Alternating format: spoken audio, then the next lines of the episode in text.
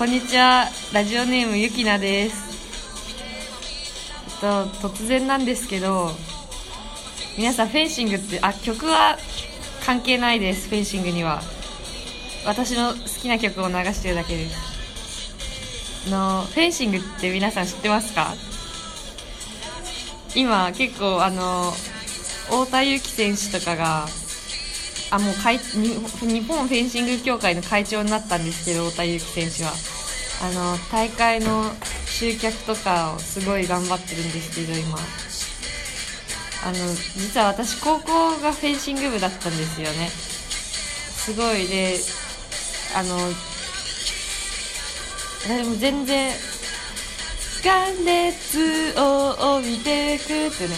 あの私もフェンシング始めた時は全然あのルールなんか何一つもちろん分からなくて始めたんですけどこの朝霞キャンパスにフェンシングやってたって人っているんですかね？なんか地味に探してるんですけど全然出会わないんでいないのかなって思うんですけど。フェンシングにはまずあの3種目あるんですね実は。それぞれルールとかあとついていい部分とかも違ってその種目によってそのなんだろう試合で見るポイントとかも違くて面白いんですよね。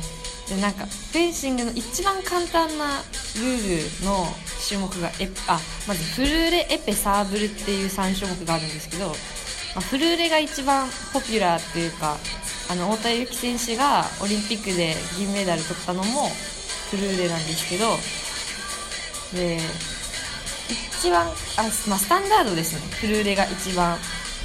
であのエペっていうのが一番簡単なルールであのフェンシングには攻撃権の移動っていうのがあって攻撃権を持ってる人がつかないと点数にならないんですね。あ例外もあるんですけど。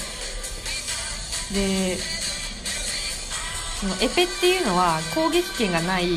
で同時付き？同時についたらあのお互いの剣がなんだっけ？0.0何秒以内？に同時につくと同時付きになってどっちにも点数が入るんですよ。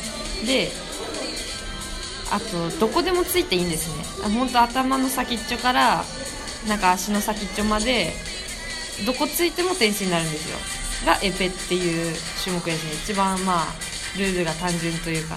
フルーレっていうのはあの攻撃権の移動があって攻撃権を持ってる人がつかないと点数にならないんですね。でそのついて点数がつく部分が決まってて上半身ですね。上半身とあ腕を除く上半身。顔と首から下の上半身。腕はなしでが有効面っていうんですね。そこを胴体をついたら、まあ、点数になるみたいな。でサーブルっていうのがこれが一番なんだろう。